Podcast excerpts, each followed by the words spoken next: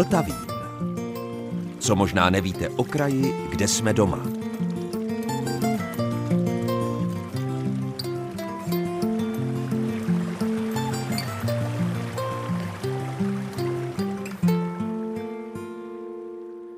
Posloucháte Český rozhlas České Budějovice, posloucháte Vltavín a dobrého dne i poslechu vám od mikrofonu přeje Zdeněk Zajíček. Dnes mám pro vás speciální výběr archivních nahrávek z posledních 30 let našeho vysílání. Začneme dvěma jmény. Marie Žlábková a Václav Šebele. To byli učitelé, kteří se, troufám si říct, zapsali do historie. A přesto je takřka nikdo nezná. My si jejich životní osudy dnes ve Vltavínu připomeneme a věřte mi, že se při povídání o těch dvou nudit nebudete. Marie Žlábková byla učitelka, která svůj přístup k výuce musela za první republiky před prudérními rodiči dokonce hájit u soudu, který vyhrála. A Václav Šebele, ten zase učil kreslit Mikoláše Alše. Poté si připomeneme válku s Turky, Čestice, jedinou obec v naší republice, která má ve svém znaku kapra a krumlovského medvěda.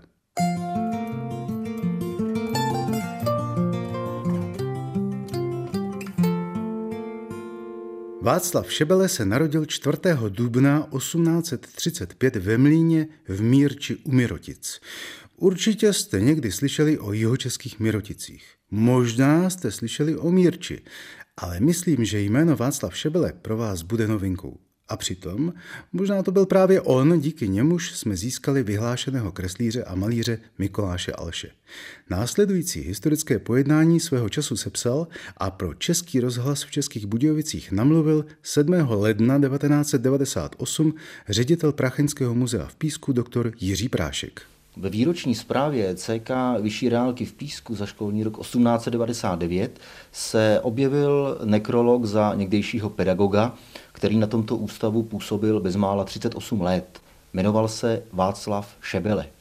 V roce 1861 ho vybralo v konkurzu obecní zastupitelstvo na místo asistenta kreslení na právě otevřenou reálku.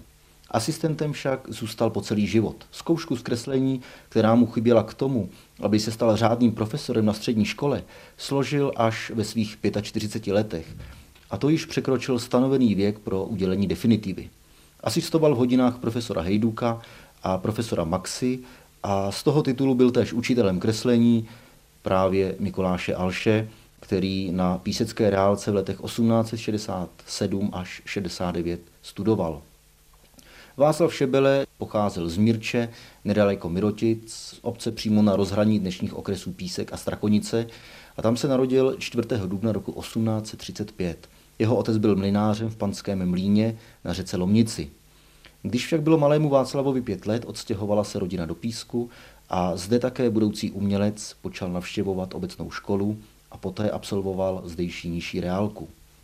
Touha po dalším vzdělání ho dovedla do Prahy, kde mu ale nedobré finanční poměry nedovolili hned vstoupit na Malířskou akademii, jak si odedávna přál.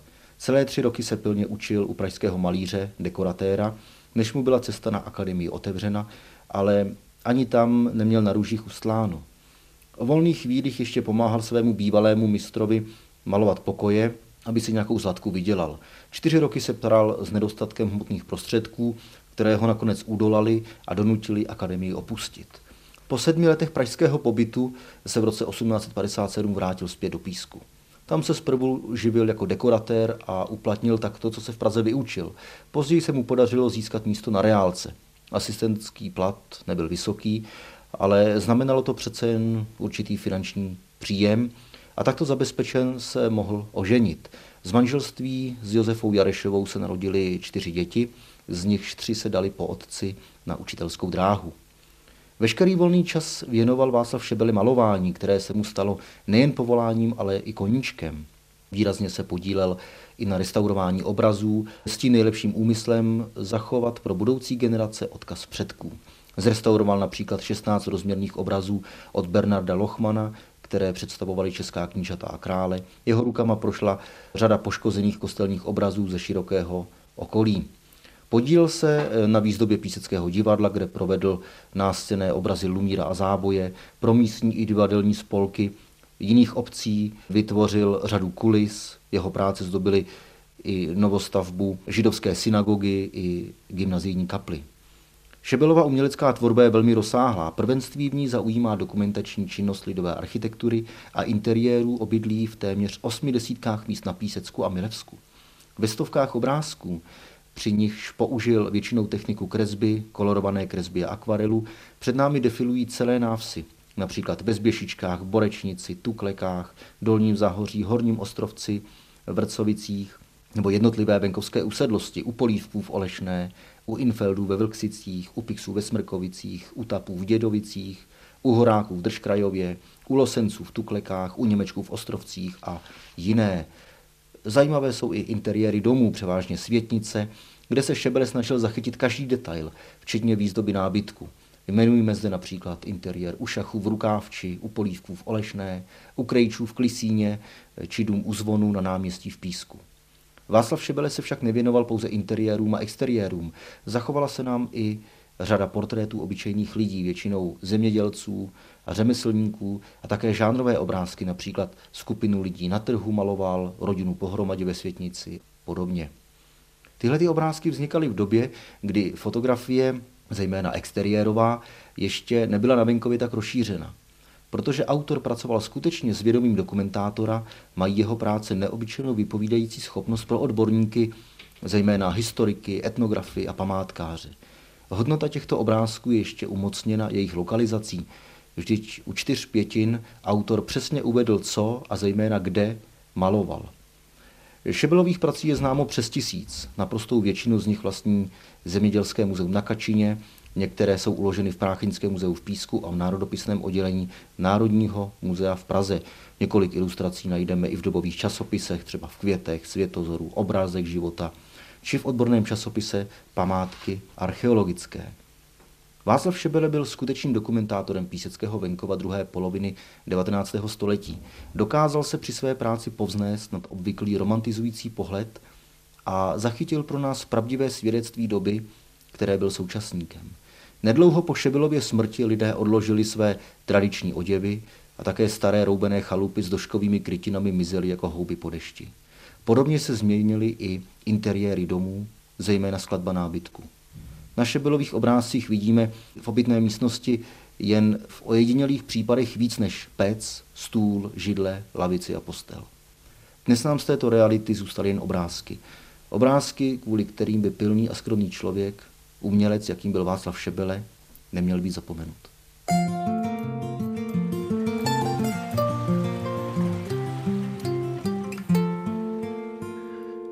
Posloucháte Český rozhlas České Budějovice, posloucháte Vltavín a v sérii o jeho českých školách a osudech lidí s nimi spjatých teď přidám ještě jeden příspěvek, který jsem našel v našem rozhlasovém archivu. Natočila jej Helena Kopáčová a u jeho odvysílání mám datum 20. září 2001. Rozhodně si tento příběh nenechte ujít a zkuste si jej třeba porovnat s dnešní výukou.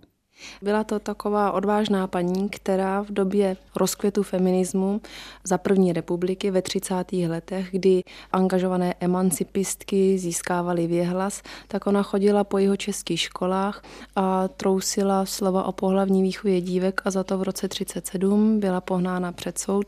Celý rok souzena, až vlastně v roku 39 musela odejít předčasně do penze právě protože svůj spor vyhrála, ale ve školách už ji vidět nechtěli. Dobře, tak to je taková jedna krátká charakteristika Marie Žlábkové, ale její život nebyl tak jednoduchý. Začněme třeba těmi studiemi, jak se dostala na studie, kde začala nabírat rozum a vědomosti. Tak to bylo ve Zdíkově, tam byla na obecné škole, protože konec konců z Velkého Zdíkova pocházela, tam se v roce 1883 narodila. Její tatínek byl učitel, maminka už byla tenkrát literárně činná, takže měla ty nejlepší předpoklady, aby i ona jednou začala psát. S maminkou měli vztah docela pěkný, v korespondenci, která se dochovala, nacházíme takové vřelé dopisy a koncepty nejen dopisů, ale i pohlednic a různých příležitostních pozdravů. A tak není divu, že Marie Žlábková někdy používala její jméno, její tedy rodné příjmení, maminčino příjmení jako svoje, takže někdy ji známe třeba z literární činnosti z pohádek jako Marie Lešetickou. Jako Hefnerová téměř nevystupovala, přitom je to příjmení, které získala tím, že si vzala známého omladináře a podnikatele Hefnera. Jinak sama pak vystudovala ještě měšťanskou školu v Českých Budějovicích. Tam už byli, protože tatínek byl také takový docela podnikavý člověk a jako učitel se stal předsedou učitelstva živnostenských škol a napsal takové hezké pojednání o tom, jak vyučovat. Potom ještě studovala na soukromém ústavu v srdce páně v Českých Budějovicích a maturovala na státním ústavu učitelek v Praze. Jenomže to ještě nebylo to poslední, nebo nebylo to jediné, co musela pro to, aby se před katedru dostala udělat. Jako žena musela složit další zkoušky a tak vykonala ještě sedm dalších odborných zkoušek, například z přírodovědy, gramatiky, historie.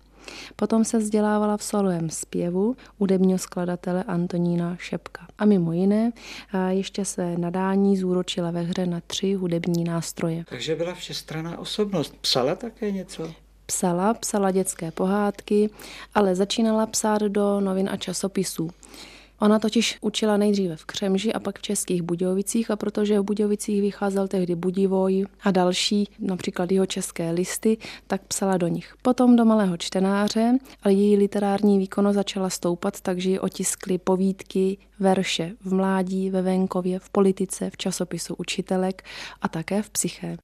Lze říci, že psala na různá témata, ale snad nejvíce psala pohádky pro děti a povídky o šumavské přírodě. Také napsala několik výchovních knih, ty se zakládají na jejich zkušenostech z výchovného procesu a napsala i divadelní hry a životopisy významných osobností z kraje. Některé její básně byly zhudebněny, jako třeba hymny, třeba hasičská, a mezi autory melodií se řadí třeba Firkušní, Vlasák, Vídrman, Ptáček, Plichta a další. Nebylo to pro učitelku z takové malé školy společensky nebezpečné podepsat nějaký článek třeba emancipačního ladění? Víte, ona o emancipaci nepsala hned najednou a hlavně nepsala bojovně o emancipaci. Prostě k tomu dospěla. Ona sama byla nemocná a několik měsíců se vlastně léčila po operaci kyčelního kloubu. Takže nebyla zapšklá, v jejím životě se vyskytovali různí muži, ale nepatřila mezi ty emancipistky, co by s manifestem vyšly do ulic. Prostě zvolila si takovou mírnější, ale možná o to účinnější cestu a sice, že když se dostala i jako ředitelka vlastně měšťanských škol na další místa v Jižní jižních Čechách, tak začala přednášet o pohlavní výchově. V pozůstalosti, která je uložena v jeho Českém muzeu, jsou i nákresy pohlavního ústrojí muže, ženy, ale kromě toho jsou tam ještě také takové stručné poznámky o tom, co všechno dalšího chtěla říct o ženě a o její úloze. Samozřejmě to byla nejdříve úloha ženy matky, ale potom poukazovala i na to, že dívky vzdělané by neměly zůstávat doma u plotny, ale že pokud mají literární nadání, tak by ho měli patřičně rozvíjet. A za tím účelem nejenže je oslovovala formou veřejných přednášek, ale domlouvala si i zvláštní schůzky s rodiči a s lidmi, kteří by na taková děvčata, zvláště nadaná, mohli zapůsobit.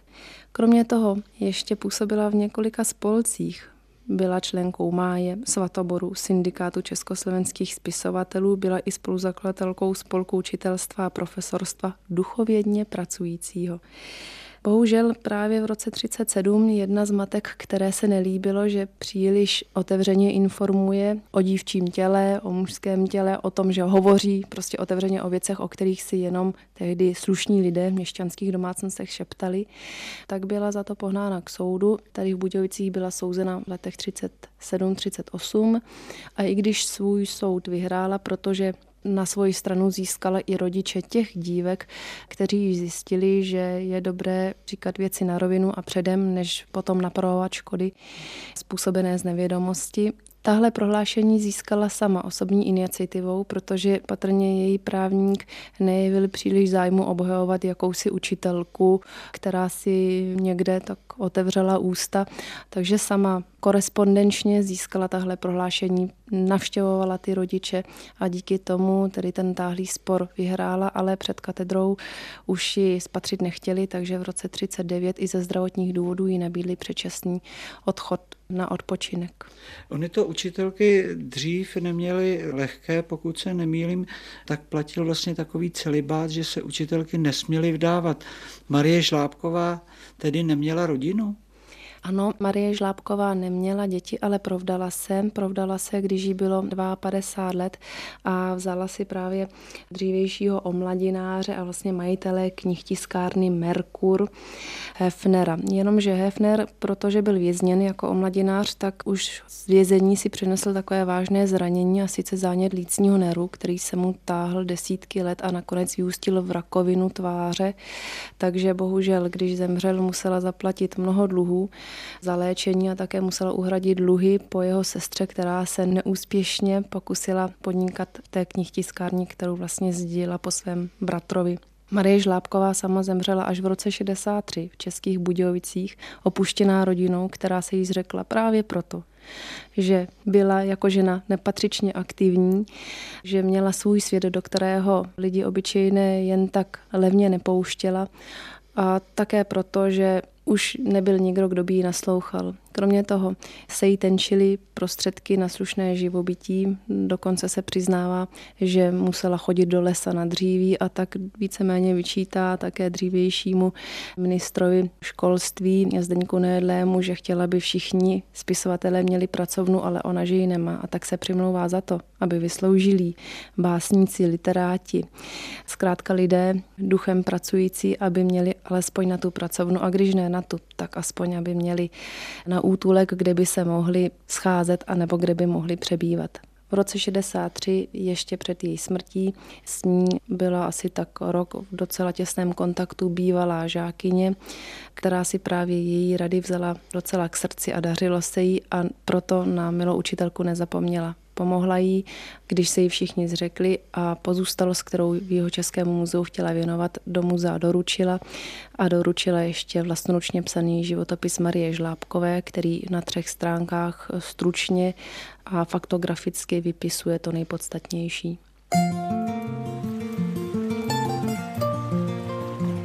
Posloucháte Vltavín, magazín Českého rozhlasu České Budějovice.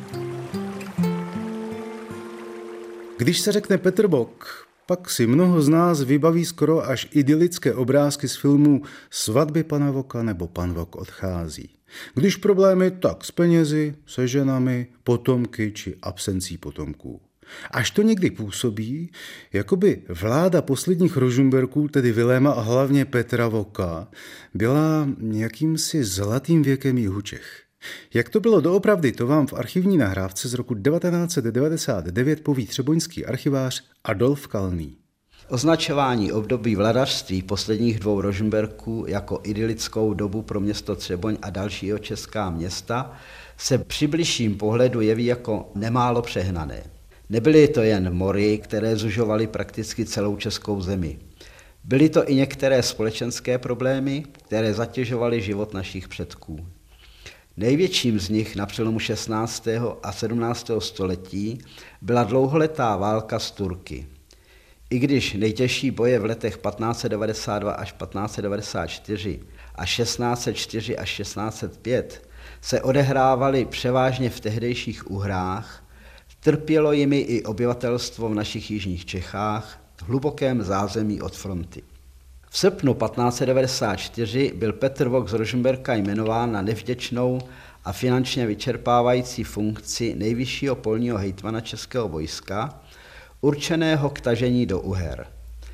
Z toho plynulo nejen usilovné najímání, vystrojení a vypravení početného válečného lidu do oddílu pro válku s Turky, ale značné potíže s českou šlechtou, která byla nedisciplinovaná a těžko zvládnutelná. Mnohé žádosti o osvobození stažení pro nemoc, stáří či nemajetnost byly další překážkou v plnění stanoveného úkolu. Nedostatek peněz na žoldy zase hrozil způsobit rozpouštění pěších z českého vojska. V roce 1601 stavy království českého vydali usnesení o zřízení všeobecné hotovosti proti Turkům. Podle tohoto usnesení byli v Domažlicích vystrojeni jízdní, kteří na svém pochodu měli přenosovat v Třeboni. Třebonští se obrátili na Petra Voka, aby průjezd těchto vojsk byl odkloněn od jejich města. Veselské to však neminulo a tak dne 13. září 1601 vyhotovili rejstříky nákladů vynaložených za jídlo a obrok pro projíždějící německé jízdné. 22. října 1601 oznámil Otto Štos z Kounic Petru Vokovi z Rožmberka, že je císařem pověřen převést vojsko z plzeňského kraje a přitom bude přecházet také rožmberské statky. Dne 13. října 1602 podávají veselští další výkaz vydání a škod způsobených v jejich městě, městečku Mezimostí a vesnicích Sviny, Borkovice a Mažice průchodem dvou praporců německých jízdních ve dnech 6. a 7. srpna. 11. června 1603 lomničtí prosí rožmberského kancléře Jindřicha Vintíře, aby se přičinil o vyplacení náhrady za výdaje a služby spojené s přenocování čtyřsech jízdných v jejich městě. Jak napovídá jejich urgence z 22. září, nedočkali se hned a většinou vůbec nikdy požadovaných náhrad. 28. července 1604 soběslavští děkují Petru Vokovi za to, že jeho přičiněním byl velký počet jízdných vystřelených v táboře odkloněn od jejich města. 5. srpna 1604 děkují lomničtí Petru Vokovi za pomoc a podporu při ubytování vojáků v jejich městě.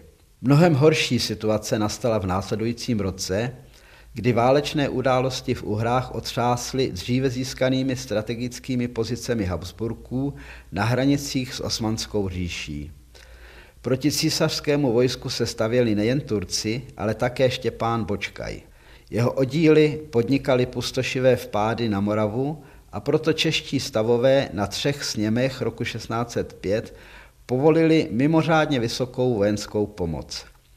Znamenalo to nové verbování, vystrojování a vysílání vojáků.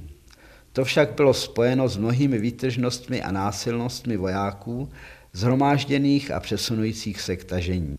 Tak 14. července 1605 přikázali rožmberští úředníci Lomnickým, aby pro vojáky táhnoucí na Moravu poslali z panského pivovaru v Lomnici a veselí celkem 13 věrtelů piva. 10. července veselští prosí Petra Voka, aby se přičinil o odklonění tří tisíc pěších od průchodu jejich městem. Toto vojsko se přibližovalo od Horažďovic a Týna nad Vltavou. 19. října 1605 soběslaští oznamují Petru Vokovi, že k ním císařský komisař Krištof z Roupova poslal svého ubytovatele s žádostí o ubytování jednoho praporce, to je 400 vojáků, kteří mají být vystrojeni v Pelřimově. Soběslavští proto prosí Petra Voka, aby se přičinil o osvobození od této povinnosti. Nicméně za týden, 25. října, soběslavští oznamují Rožmberkovi, že část ubytovaných vojáků jsou mírní a pokojní k sousedům, avšak větší část je jich nezbedných a svévolných a proto prosí pána, aby se přičinil o jejich brzké odsunutí. O dva dny později už soběslavští popisují Petru Vokovi nesnesitelné zatížení, vyplývající z ubytování vojáků a žádají jej o radu, jak mají jednat s císařskými komisaři, kteří rozhodují o odchodu vojáků jinam. Toho se však soběslavští brzy nedočkali. 1. listopadu si museli postěžovat i na svého malého občana, Hocha Mikuláše, který svévolně doprovázel ubytovatele a šikovatele po městě a okolních vesnicích a prozrazoval jim vhodné domy k ubytování vojáků. Ještě 12. listopadu líčí soběslavští Petr Vokovi těžký úděl svých sousedů, kteří jsou zatěžováni neuměrnými požadavky vojáků takže někteří začínají už opouštět svá obydlí. Až 16. listopadu soběslavští dostali zprávu, že vojáci budou přeloženi. Jak je vidět, nebylo tehdy příliš radosti ze života. Brzy však nastaly ještě horší časy, a to při vpádu pasovského vojska do našeho kraje, A to vše byla předehra času ještě horších, jak je přinesla 30-letá válka.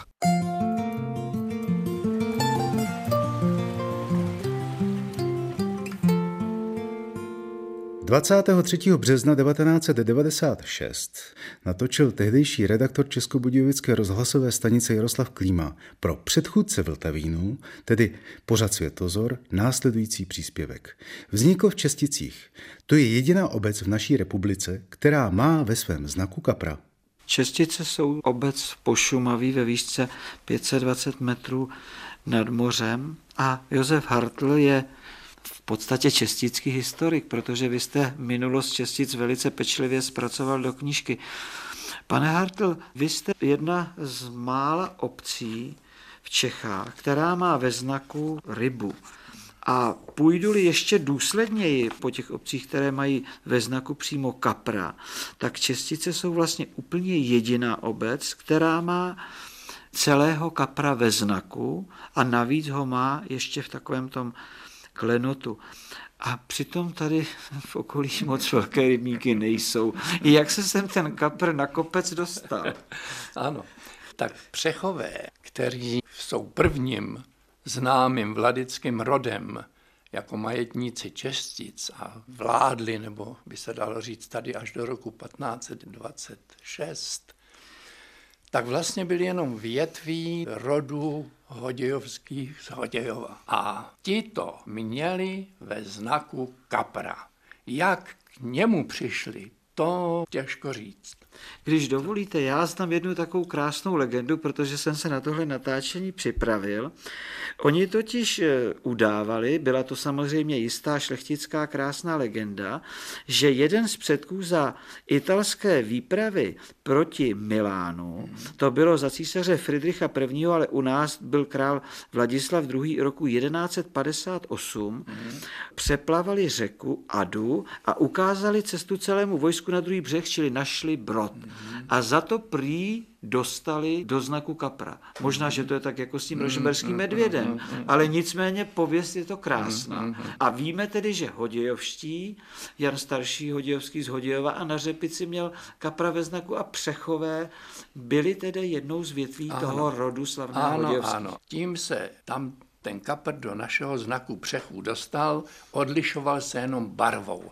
Myslím, že se jednalo v jednom tom rodě o kapra stříbrného ano. a v druhém o modrého, nebo to už taky nevím. Jeden kapr byl zlatý, to měl zlatý, být ten hodějovský, hodějovský a ten stříbrný měl být přechovský, ten by byl v Česticích. Ano, ano. A v roce 1909 byla obec Čestice, byl jí udělen statut městise. A tím tedy získali také právo vybavit se městským nebo městečským znakem, a když dovolíte, já jsem si našel v knize Městské znaky úplně přesné ohodnocení nebo přesný popis toho znaku. Štít šikmo dělený úzkým stříbrným pruhem, na němž leží pět zelených lipových listů. Nám jde o horní pole, které je modré a v něm plave k levé straně obrácený stříbrný kapr. Ano. Dolní pole je červené, na spodu se vypíná jehličninami porostlý pahorek, na něm stojí kaplička bílé barvy s červenou kopulovitou střechou, před kaplí na modrém pozadí její průčelní zdi stojí tři zlaté kříže, z nich střední je vyšší z části zahalený bílým šátkem a štít obklopuje ozdobná bronzová obruba. Tohle už je případ Kalvárie, to je ano, asi jiné ano, povídání ano, o čisticích a my se dostaneme zpátky k těm kaprům. Hmm. Ale teď tedy od toho 15. století tady hmm. žádný z majitelů kapra ve znaku neměl. Ne. Po vymření Přechu. rodu Přechu z takové příbuzenské dědičnosti, dědičnosti získali statek Hodějovští z Hodějova. Ty ovšem po bitvě na Bílé hoře přestože to byli asi čtyři bratři, tak nikdo nebyl tak moudrý, prostě hráli na obě strany, jo, jako se stalo v mnohých jiných rodech, kde jeden šel se stavovskými a druhý s císařskými a tím nakonec to mění se jim podařilo zachránit. Tady ne. U Hodějovských to dopadlo velmi špatně, přišli o své majetky všichni a to o majetky velmi rozšířené, například na Nebeklovsku, Benešovsku, Konopiště a tak dále. Jo. Tak to odnesli všichni a to by tedy ještě jako byl poslední nositel tohoto znaku, Česticích. S kaprem. S kaprem. Potom se stal majitelem Jindřich. Jindřich Jízerles Chodova, ano. Ten ovšem, je to čirá náhoda, ale ten měl taky ve znaku rybu. Ale byl to piskoř, jak jsem ale se byl to, no tak udává se neznámého druhu, jo, že snad by to mohl být i nějaký piskoř. Jo. Ale to už je náhoda, to už nemá s naším čestickým kaprem nic společného. No ale my se musíme dostat k tomu poslednímu znaku, který teda přiskl česticím císař František Josef I. Na městečko jste tedy byli toho roku 1908 povýšeni, dostali jste privilegium v roce 1909 ano. a vy se můžete pišnit jako taky místní historik tím, že máte možnost kdykoliv se podívat na Františka Josefa I. ano. Řekněte jak. Ano, protože ta listina slavná je tady jako uchovávána v archivu našeho obecního úřadu. S vlastnoručním podpisem, ano, císaře France Josefa I.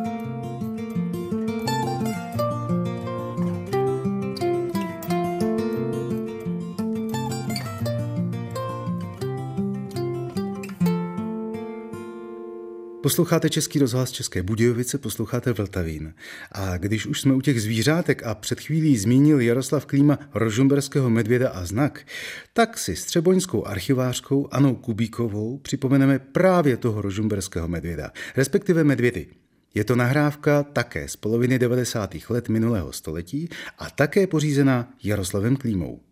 Asi před dvěma lety při rekonstrukci menšího domku číslo 11 na zámeckých schodech v Českém Krumlově, v podstatě je to poslední domek, který míjíme po pravé ruce jdouce vzhůru, našli pod novodovou obytkou malbu medvěda. Je to podle vzhledu spíš medvídě, které je připoutáno řetězy. Samozřejmě to vzbudilo pozornost jak těch, kteří rekonstrukční práce prováděli, tak okolo chodících českokrumlovanů. I tázali se, proč medvěd a poněvadž je velmi blízko medvědí příkop, tak je napadlo, zda v tom domku nebydlel medvědář. V tomto případě bylo možné vysledovat majitele domu až do 16. století a žádný z těch obyvatel medvědářem nebyl. Naskytá se tedy jedině tato možnost, že blízkost medvědího příkopu někdy v barokní době, páč ta malovka je evidentně barokní, navíc je namalovaná mezi dvěma zazděnými renesančními okny, že ta blízkost medvědího příkopu nějakým způsobem inspirovala majitele domu, že si fasádu nad dveřmi tímto způsobem vyzdobil. Nicméně Podívejme se na to, od kdy asi se medvědi v medvědím příkopě vyskytují. Evidentní je jedna věc, všeobecně známá, že zde chovaní medvědi mají připomínat Rožmberky, a to Rožmberky poslední, kteří se hlásili k italské rodině Orsiniu, původně Ursiniu, Ursus je latinský medvěd, takže jsme vlastně u problému. Zprávy o živých medvědech na Českokrumlovském Rožmberském dvoře v druhé polovině 16. století neříkají, kde byli medvědi chováni. Rozhodně to však nebyl dnešní medvědí příkopáč, ten v té době neexistoval. V té podobě, jak ho můžeme vidět dneska, vznikl až těsně před 30 letou válkou, zhruba ve 20. letech 17. století. Je zachováno několik zpráv, že panu vladaři Rožemberskému bylo dodáno tu medvidě chycené v horních planích, jak se píše ve spisech a podobně. První zprávy o medvědech v zámeckém příkopu, tam, kde je můžeme spatřit dnes, pochází až z počátku 18. století. Víme například, že v roce 1707 tam byly chovány čtyři kusy. V roce 1727 žili v jámě medvědí rodiče s jedním potomkem. V průběhu 18. století byla jáma trvale obsazena medvědími obyvateli, doplňovanými mladými kusy, buď tedy z vlastního chovu nebo chycenými v lesích. Známo je tolik, že v 17. století se ještě běžně lovili medvědi jak na Kuklově, tak v okolí Horní plané, která mimochodem má medvěda držícího pětilistou růži ve svém znaku. V 19. století, přesněji řečeno v jeho první polovině, byl příkop prázdný. Až v roce 1857 opatřil Orlický Karel Schwarzenberský pro svého příbuzného českokrumlovského Jana Adolfa v Sedmihradsku, což je v podstatě v dnešním Rumunsku, medvědí pár, který do Českého Krumlova přivezli počátkem července již zmíněného roku 1857. Tenkrát byl oficiálně jmenován první známý zámecký medvědář, který tuto funkci vykonával plných 30 let. Jenom pro zajímavost, ten pán se jmenoval Jan Jindra. Početní stav medvědů byl potom doplňován koupěmi v zoologických zahradách, dary od známých šlechticů, kteří měli své statky v ještě zapadlých a vzdálených krajích, kde medvědi žili. A v podstatě do 80. let 19. století byl medvědí příkop stále obsazen. Na přelomu 19. a 20. století byl opět příkop prázdný. Až v roce 1907 sem přichází dvě medvědice, které se jmenovaly Ajax a Ruši. O tom, jak se jmenovali ti medvědi starší, není dochována žádná zpráva. A to už je z dnešního Vltavínu všechno s tím, že medvědi jsou v Českém Krumlově dodnes. Od mikrofonu se loučí Zdeněk Zajček, od mixážního pultu Michal Kolář a vězte, že za týden jsme tady zase ve stejném čase.